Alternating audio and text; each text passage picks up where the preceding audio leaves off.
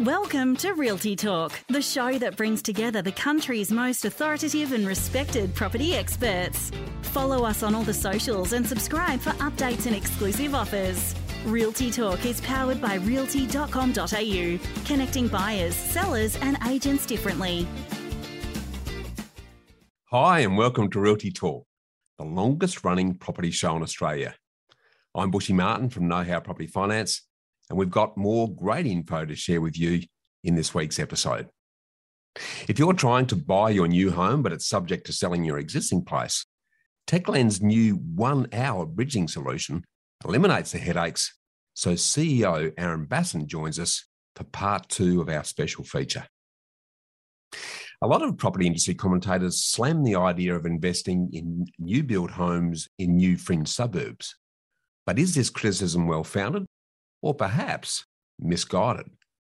To answer this, we're joined by the CEO of the Property Mentors, Luke Harris. And with so much scaremongering hitting the news about rising interest rates recently, I close off the show by balancing the books with a detailed exploration of if and when rates are on the rise and what this means to you. We've got a lot to unpack, so let's get underway. Greetings and welcome.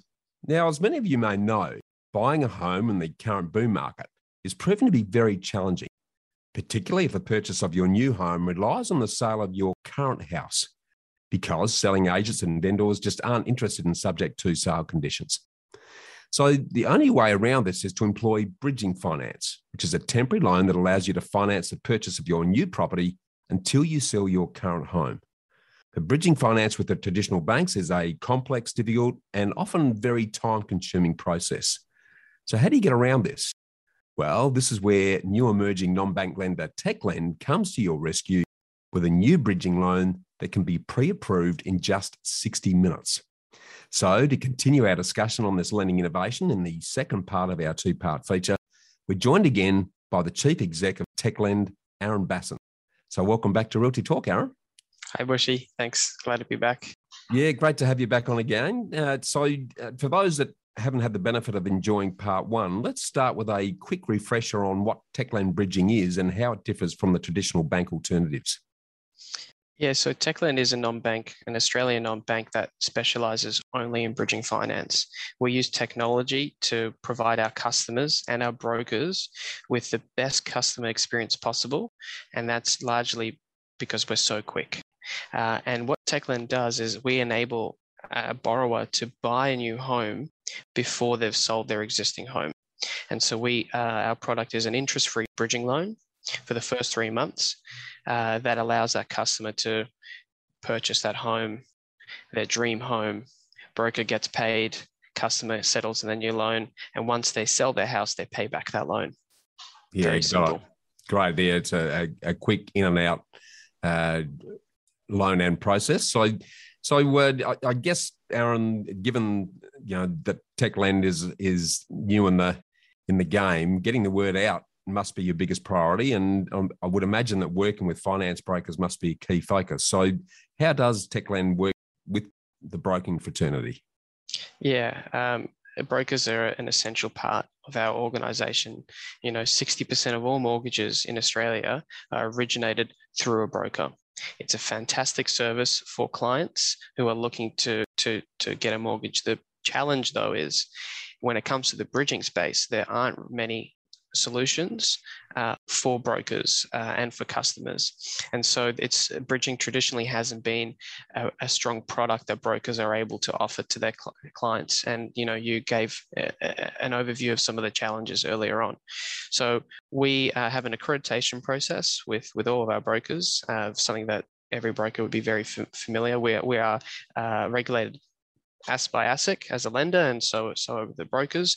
And so we go through a robust um, but simple accreditation process. And once a broker is accredited, which will happen the day that they apply, it's very quick as well.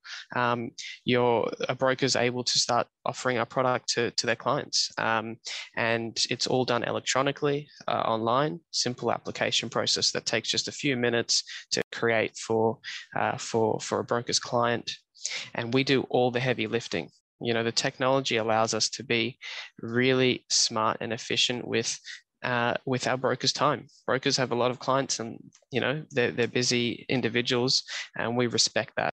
Uh, so we try and make their life and our customers' lives as easy as possible, um, and that in sometimes in some cases means uh, less touch points, less paperwork, less questions. You know, uh, we're trying to be really focused at what we do. Uh, and we um, are constantly improving our product to make sure that it's the best bridging product in market. My co-founder is actually a mortgage broker.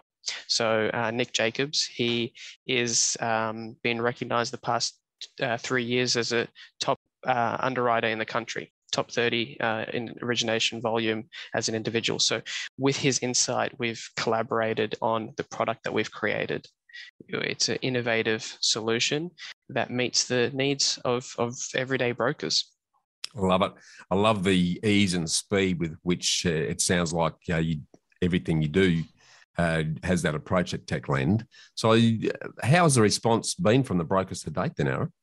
Yeah, it's been amazing. I mean, we, we are also a direct to consumer business, but 40% of our loans to, to date have been through brokers. Um, and it's it's it's obviously as a as a young uh, new business, uh, it's been slow getting it off the ground. Um, and uh, the brokers that do use our services, they're coming back. They they have really positive feedback. A bridging loan is not your everyday mortgage. So the volume is obviously a lot less, but now they have a solution where they don't need to turn away that customer. We pay an upfront commission with no clawback on the day that the loan settles. It's a fantastic proposition. You know, traditionally you'll go to the bank, they'll claw back the uh, the commission for the amount of the refinance or the restructure of the end debt. Um, you have to wait one or two months until they start paying your commission. We pay a, a, a fair and reasonable upfront fee on the day the customer's loan settlement, and there's no clawbacks ever. So it, it's just the win-win for for everyone involved. Yeah, brilliantly thought out, uh, and love the way you're making it easy for brokers to take advantage of uh, your fantastic product there. So, uh, do you work with any other partners in the property space, or have ambitions to moving forward? Yeah, absolutely. So we also have uh, referral agreements uh, available with uh, non-licensed uh, brokers, so or non-licensed partners. So uh, those would be real estate agents, for example, or accountants or solicitors who have clients that uh, they know require a bridging loan. And specifically the, the the real estate agent is one of our key other partners you know we're there to help them close the sale on the purchase or on the sale of the property. Um, so you know our, their client doesn't need to be worried about the subject to finance clause. We're there to help them. Uh, the real estate agent is also able to incentivize the vendor to take the property off market because we can move so quickly uh, you don't need to wait for auction. Put in the offer that you want because you know Techlend has your back. Uh, so there's a lot of clever strategies that um, uh, borrowers uh, looking to leverage our product with you know their brokers and their real estate agents in this entire ecosystem. So yeah, it's it's been working uh, really well. Uh, we've got ambitions to um, to partner with aggregators so that we can have a bit of a, a wider reach. Um, but that will come in time. At the moment, uh, any broker that wants to work with us, if they complete our you know five minute accreditation process, um, you know we're able to work with them. Yeah, love it. Love it. Well, uh, thanks again for sharing this market changing bridging finance revolution, Aaron. And thanks again for your time on the show today. Thank you very much. Well, the message here is clear. If you're a home buyer looking to buy now and sell later, or a finance broker who's looking to assist more of your clients to secure more properties more easily, reach out to Aaron and the team at techlend.com.au. You're watching Realty Talk, your trusted voice for all things property. Successful property investment is a game of finance. Do you have the right team and the right game plan? Realty Talk is brought to you by Know How Property. More than mortgage brokers, Bushy Martin and his team of investment architects set you up with a sustainable strategy structured to lower your costs, tax, risk, and stress while increasing your capacity for growth. Know How has helped over 1,900 homeowners and investors secure more than $800 million in property wealth. So get set to live more, work less, and live your legacy. Want to know how to invest in your freedom? Visit knowhowproperty.com.au. Hi, and welcome. Now, it's fair to say that over the years, a lot of property industry commentators have slammed the idea of investing in new build homes in new fringe suburbs. But is this criticism well founded or perhaps even misguided? To delve into this, we're joined by the CEO of the Property Mentors, Luke Harris, who's recently published his second book, Property Fit, that shows you how to get your property portfolio in shape for financial freedom. So, welcome back to the show, Luke. Thanks, Bushy. Great to have you. Awesome, mate. Thanks, uh, now, thanks for having me. Yeah, look, I uh, really looking forward to digging into this subject because, like you, I, I think new builds really do have their place uh, with the right strategy. So, getting straight into the meat of the subject, when considering new suburbs on the fringes of a capital city, are they good or bad in your opinion? Uh, well, it, it, it's an interesting question. Good and bad. They can be good if they fit part of your long-term strategy. Bad if you don't get the right property. Uh, but that's that applies to all properties, right? Uh, as you would know. So there's good and bad properties everywhere, and new builds are no exception to that. However, there are plenty of good opportunities if you know what you're looking for. Yeah, totally agree. So, what are some of the benefits of building in new suburbs versus buying an existing property?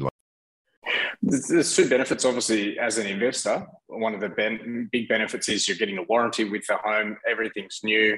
Uh, and that means little repairs and maintenance to do for the first five to 10 years or more. If you look after the property, you can stretch that out for, for 15 years or more before there's any significant maintenance to do.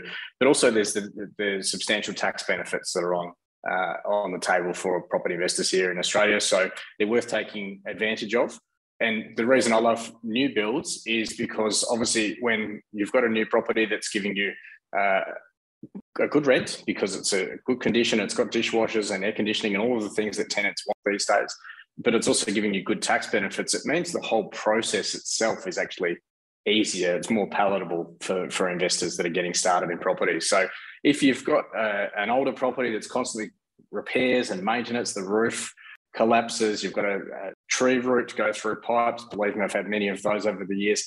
Um, plumbing failing, taps need replacing. Then every month your cash flows jumping up and down like a yo-yo. Whereas with new builds, you can often get a, a more consistent uh, experience. And because of that, the experience of investing in property for, for a lot of investors uh, excites them to do the next one. Whereas if you have a bad experience on your first one or two, you're not likely to do it again, are you? Spot on. I, know from personal experience, Luke, because I'm a big advocate of new builds if it's done properly.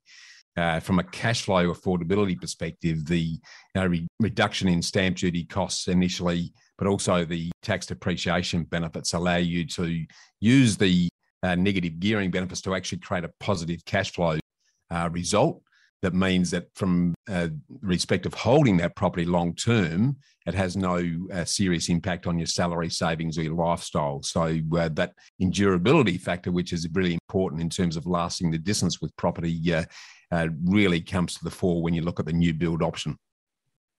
And we've also found through our property management team as well is that tenants often stay longer in a newer build because they're more comfortable there.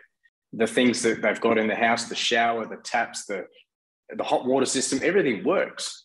The garage door works. They don't have any problems. And when people don't have problems with the property that they're living in, they're less likely to chop and change where they're living. So uh, the property management team absolutely love new builds. Also, they do a, a defect inspection. One of our um, senior property managers did an inspection recently on a new build that was handed over to us. She took 1,200 photos of the property. So we got a very detailed report as to the condition of the property, and obviously any defects were reported back to the builder and fixed before the tenant even moved in. Yeah, no, beautifully said. Well, as an investor yourself, Luke, how do you pick a potential growth area when there's so much new construction planned on the fringes of our capital cities?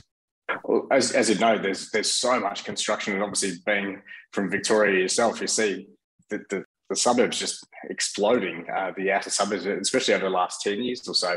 Um, one of the suburbs that we uh, recently secured for our members in 2019, actually, I, I bought one there myself, was a, a, growth suburb in the southeast of, of, Melbourne. And we actually looked up the Plan uh, 2050 report, which was put out by the state government.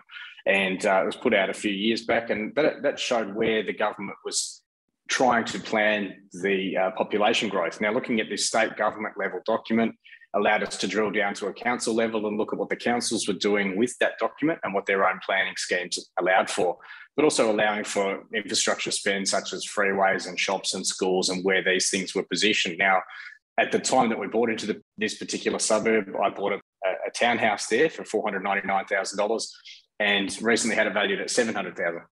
So that was 2019 to 2021, two years, not a bad outcome. And some of our members have bought down there and had the same experience. One of the things that we looked for at the time, though, was that the majority of that suburb was house and land packages. And house and land packages, as far as the eye can see, what there wasn't much of was townhouse development. And with roughly 90% of the suburb being house and land, a very small percentage, less than 10%, was actually townhouse development. And obviously, that was a niche in the suburb. And obviously, when we're looking at an area that is predominantly owner occupied, when you're looking at an affordability uh, play, obviously townhouses were well and truly in demand. And we've seen that with the price growth in the last couple of years. And I think the longest we've had one of those townhouse on the market for rental is probably about six days. So obviously that research made sense for us. One of the things that we look for is obviously uh, some uh, scarcity with what we're buying. We also want to make sure that we're not in a, in a development with 5,000 um, you know, 5,000 pieces of the same thing. And I think for me personally, a lot of people say, well, I don't want a, a townhouse because there's 50 of them in the project, uh, but they're more than happy. And same thing with an apartment. I don't want to buy an apartment because there's 100 of them in the building. Um, but they want to go and buy a house and land package and there's five and a half thousand of them in the suburb. They all look the same. Um, I guess the, the thing is in a, um, in a master planned estate, if you're getting into a townhouse estate, often they are actually um, body corporate controlled, which means that the, the, the look and feel and the, the gardens and all of those things will be maintained for years to come.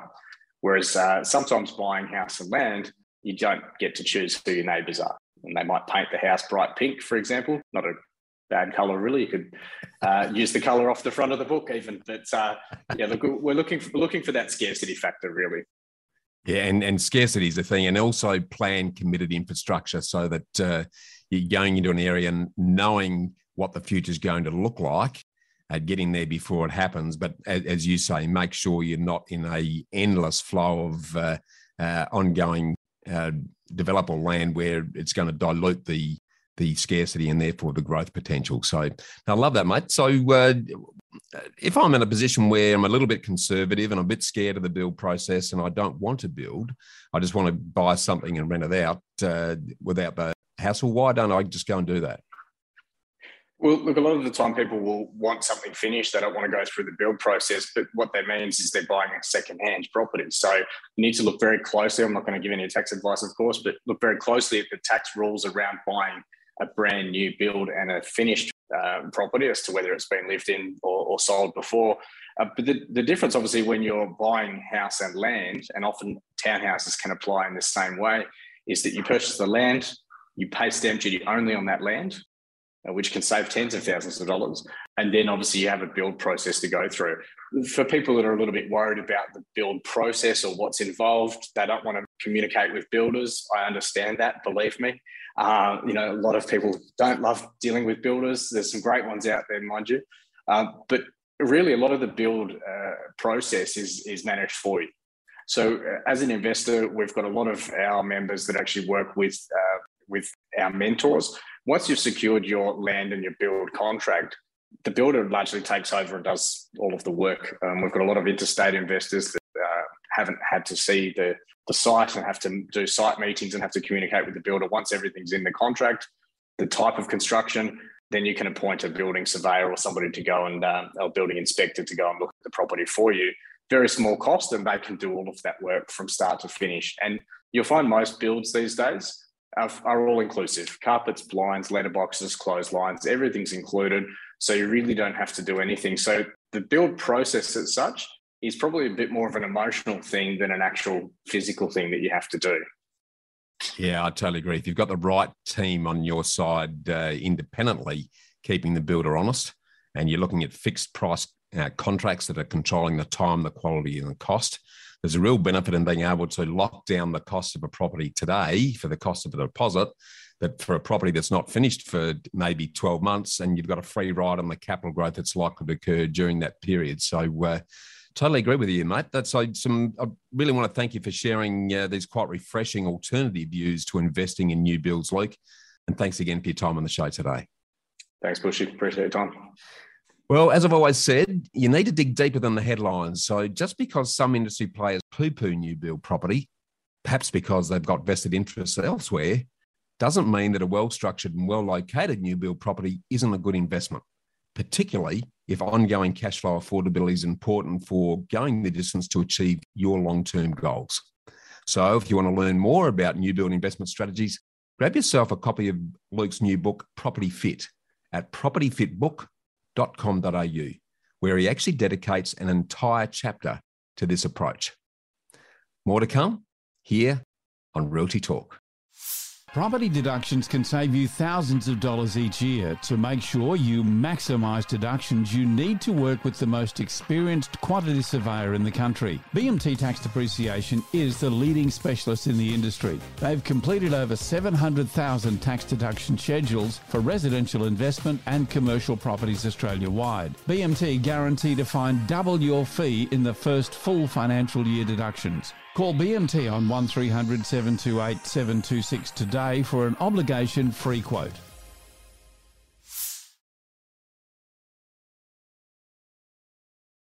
Welcome. The honeymoon period of record low interest rates is coming to an end, with more than half of economists predicting interest rates are going to rise this year. Really? This is just one of a bunch of scaremongering media headlines that's occupied our eyes and ears over the last few weeks. So called self proclaimed experts have been grabbing headlines with stories of gloom and doom on the interest rate front, following concerns over increases in inflation and the ending of quantitative easing through bond buying, which is really just code for printing more money. Unfortunately, I think the only thing that's overinflated are the media's egos and interest rate claims. It feels like with every new year, there's a new fear to keep us both nervous and anxious. The last two years have been fear factory paradise, with the endless COVID variants providing never ending fuel for the far reaching fear fire. And now that the pandemic appears to be almost under control, as we've almost run out of variant names in the Greek alphabet, the next thing to keep us all nervous is to focus our fear on interest rate rises and potential crashing property prices. Unfortunately, most predictions and forecasts revolve around the so called science of explaining tomorrow why the predictions made yesterday didn't come true today. So, I want to balance the books by having a look at what's really likely to happen with interest rates this year, what impact it'll have on you, and what, if anything, you need to do or to think about. So, are interest rates likely to rise? Well, the answer is yes. Unfortunately, it's not a matter of if, but the real questions are around when and by how much and how often. Let's start by looking at the worst, best, and likely scenarios. The worst case being reported by some self proclaimed media gurus and has been actually priced in by futures markets is that rates will rise by about 1% by the end of the year with the first increase in the cash rate from 0.1% to 0.25% occurring as early as May, and then rising bi monthly over the course of the year up to 1% or more. Now, remember that the cash rate is generally roughly 2.5% below actual home loan rates. So, this is going to mean that an increase in average variable home loan rates will go up from about 2.5% up to about 3.5% over the course of the year which doesn't actually sound like much over the course of interest when you look at things in history. Now, the best case, on the other hand, is that the Reserve Bank governor will stick to his guns when he repeatedly stated over the last couple of years since the start of the COVID crisis in his forward guidance that rates are going to remain on hold until 2024 at least. Now, the likely case is probably going to be somewhere in between. In my humble opinion, rates are going to remain where they are until at least late this year and will only then rise marginally and slowly, depending on the impact of a bunch of uh, economic variables and uncertainties. Now, what's this based on? It's not based on gut feel or reading the tea leaves or trying to be a sensationalist headline hero, but actually listening to recent real comments by the person who's actually in charge of making cash rate decisions. And that's the Reserve Bank Governor, Philip Lowe. Having listened in full to his year ahead speech that he made on the 2nd of February, he made it very clear that the Reserve Bank is in no hurry to increase interest rates. So let me share with you his key statements that helped me draw this conclusion. Governor Lowe started with shared optimism when he said that our economy has weathered the pandemic much better than was expected. Job growth is strong and unemployment is low. Household and business balance sheets are generally in good shape, and wages growth is picking up. Now, these are very positive and welcome developments. But here's his scene setter, where he said, at the same time, though, the country faces challenges the pandemic's not yet behind us, and the sharp pickup in inflation in some parts of the world, particularly in the United States, has added a new element of uncertainty to the outlook. He then goes on to talk about our continued recovery, where he said, while Omicron has delayed the recovery of the Australian economy, it hasn't derailed it. That recovery is being underpinned by a number of factors, these include household balance sheets that are generally in good shape, with households having accumulated more than 200 billion in additional savings over the past two years. And according to other data, uh, the average home loaner is about 45 months ahead in terms of their repayment. So, a pretty good situation. Now, Governor Lowe went on to say that an upswing in business investment is also underway, and there's a large pipeline of residential building to be completed over the next year or so. Macroeconomic policy settings are also supportive of growth, with governments planning significant infrastructure spending and monetary policy is very accommodative. Australia hasn't experienced unemployment rates this low in the past half century. And the last time we had the unemployment rate below 4% was way back in the early 1970s. Now, all of this is very positive news. Let's now turn to the subject of inflation or rising prices, which is sparking the media's negative pessimism on interest rates. Because the RBA governor said that the pickup in inflation reflects both the strength of the economy, uh, the strength of the economic recovery, and here's the real crux of the matter the significant disruptions on the supply side. Now, as we all know from our high school economics, the cost of anything or the value of anything is the balance between supply and demand. And over the last two years, we've seen a massive increase in demand from all of the stimulation money that's been poured into the system, while world supply has been strangled to a dribble due to COVID transportation restrictions and slowdowns. Now, Governor Lowe then went on to say headline inflation in particular has been boosted by the 32% increase in petrol prices over the past year, along with the 7.5% increase in the cost of constructing new homes. Looking ahead, we expect underlying inflation to increase further over coming quarters, largely reflecting the ongoing difficulties on the supply side, including currently from Omicron.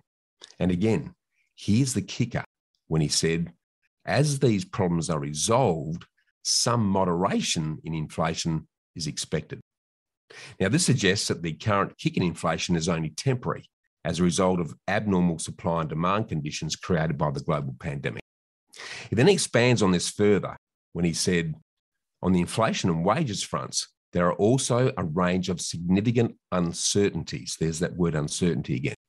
These partly stem from the uniqueness of the period in which we're living over the past two years, there's been very strong demand for, for goods globally, just at the time that the ability of the economic system to produce and distribute goods has been impaired. In other words, what he's saying here is that there is a significant temporary demand with limited ability to supply. Governor Lowe then went on to say that this strong demand colliding with impaired supply means higher prices and higher published inflation.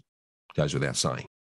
It's still unclear as to whether and at what pace the demand for goods will normalise as infection rates decline. There's also uncertainty, and again, there's that word uncertainty, as to how quickly the supply and distribution problems will be resolved. He then reinforces the potential temporary nature of recent inflation rises when he concluded we can't rule out the possibility that some of the recent price increases are reversed as a more normal balance between supply and demand is re-established. In any case, for inflation to be sustained at current rates, the prices of many goods would have to keep increasing at their current rates, not just settle at higher levels. All of this means that there are significant uncertainties as to the persistence of the recent price pressures. He then makes a very critical conclusion. The point here is that there are many unanswered questions. We're unlikely to know the answers quickly. There are many moving parts on both the demand side and the supply side of the economy, and it will take time for these various issues to be resolved. This is relevant to the board's deliberations about monetary policy. Now, my obvious reading of this is that the RBA is in no hurry to make any knee jerk changes to temporary disruptions until things settle down sustainably. He then turns his attention to ongoing Reserve Bank monetary policy, and he said the cessation of our bond purchases, which is called quantitative easing, does not represent a tightening of monetary policy. And drilling down into rate expectations, he clearly says the decision to end the bond purchase program does not mean that an increase in the cash rate is imminent. And with this background, RBA Governor Lowe finally addressed interest rates, where he stated, As I've said on previous occasions, the board will not increase the cash rate until inflation is sustainably within the 2 to 3% range. And a big emphasis on that word sustainably. And he went on to explain that the actual rate of inflation is relevant, as are the trajectory and the outlook. So too is the breadth of price increases and the factors that are driving them. Based on the evidence we have, it's too early to conclude that inflation is sustainably in the target range. In terms of underlying inflation, we've just reached the midpoint of the target range for the first time in over seven years. And this comes on the back of very significant disruptions in supply chains and distribution networks, which would be expected to be resolved over the months ahead. It all comes at a time when aggregate wages growth in Australia remains low and is at a rate that is unlikely to be consistent with inflation being sustained around the midpoint of the target range. As I discussed earlier, there's a range of significant uncertainties here that will take time to resolve. We're in the position where we can take some time to obtain greater clarity on these various issues. The board is prepared to be patient, and again, I underline that word patient, as it monitors the evolution of the various factors affecting inflation in Australia.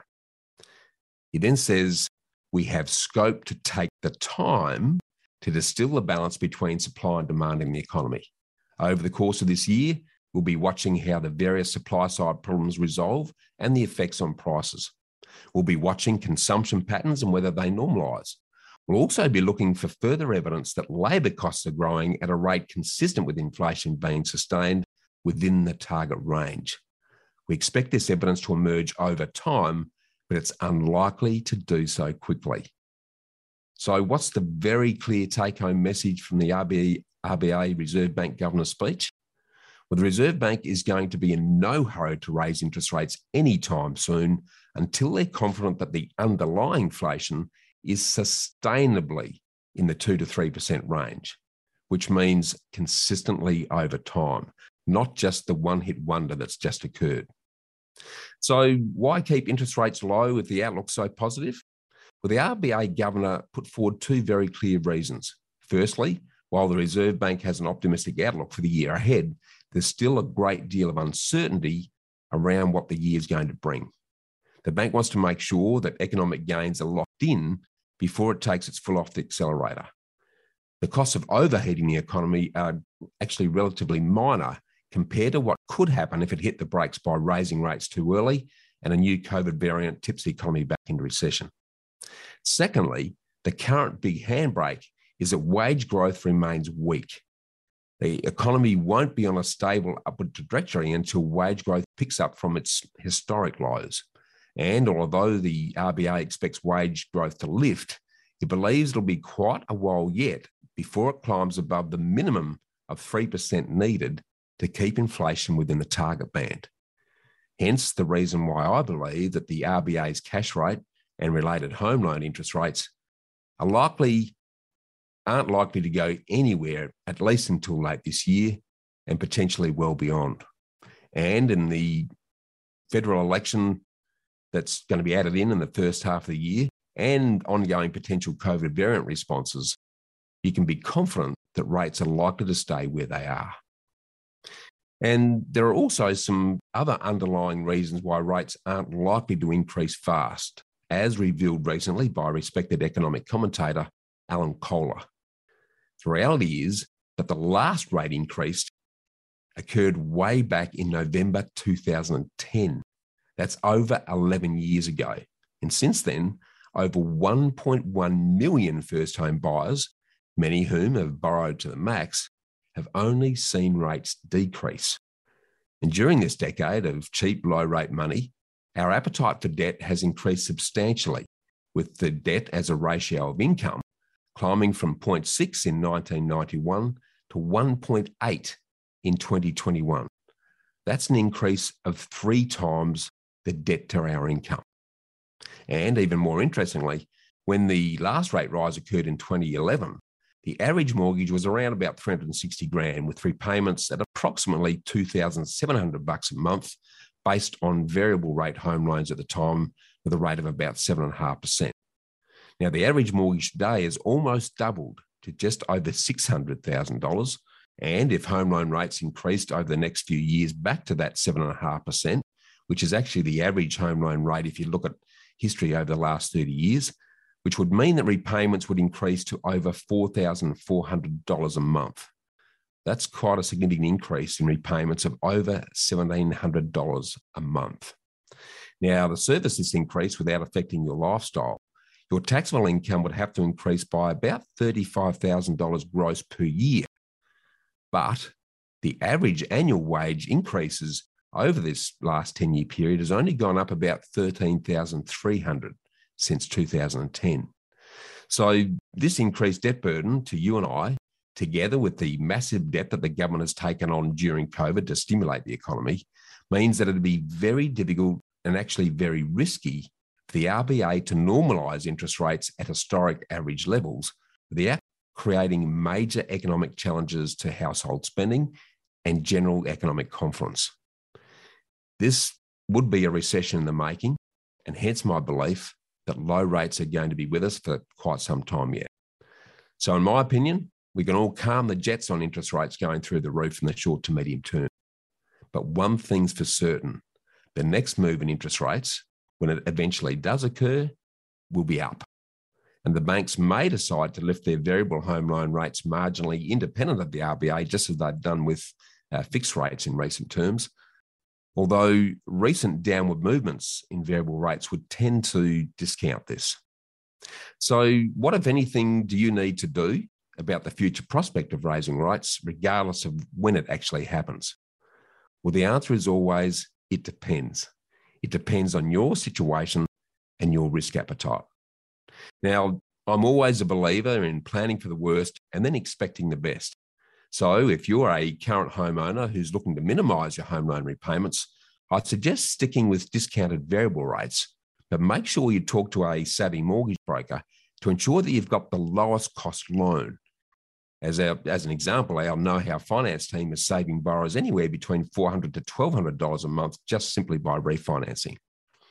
Now, if you're a home borrower who can't deal with uncertainty, then I'd suggest splitting your loan by fixing part of your loan, even though fixed rates are considerably higher than variable at the moment, but leave an amount variable so that your offset account still operates and you're still able to make extra repayments because most offset accounts cease to function when you fix the rate. If you're a renter who's looking to become a potential home buyer, start paying notional rent at the level of a higher mortgage with the extra going into a savings account to ensure that you'll be comfortable affording the increased repayments when you buy a home. And at the same time, you'll actually be increasing your savings deposit. And finally, if you're a property investor, make sure you reach out to a savvy mortgage broker to ensure that your loan structure and loan costs are minimised while still preserving maximum tax deductibility and minimising the risk. In summary, the next move in interest rates is likely to be up, but it's not likely to be by much and not for some time yet. So stop listening to the mass hysteria media and always get your information straight from the horse's mouth, not a whispering wall. That's more food for thought. I'm Bushy Martin from Know How Property Finance. Stay tuned for more. Well, that brings us to the end of this week's show. A big thanks to our special guests, Aaron Bassin and Luke Harris. And to make sure you don't miss another episode of Australia's longest running and most popular online property show, subscribe to Realty Talk now.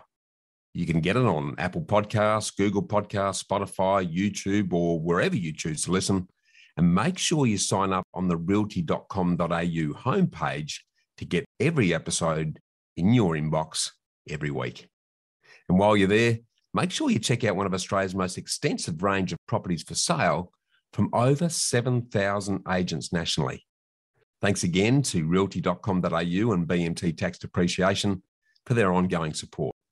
I'm Bushy Martin from Know How Property Finance, and I look forward to seeing you again next week. Miss something in this week's show or want to catch up on past shows? Do it anytime at realty.com.au, where we connect buyers, sellers, and agents differently.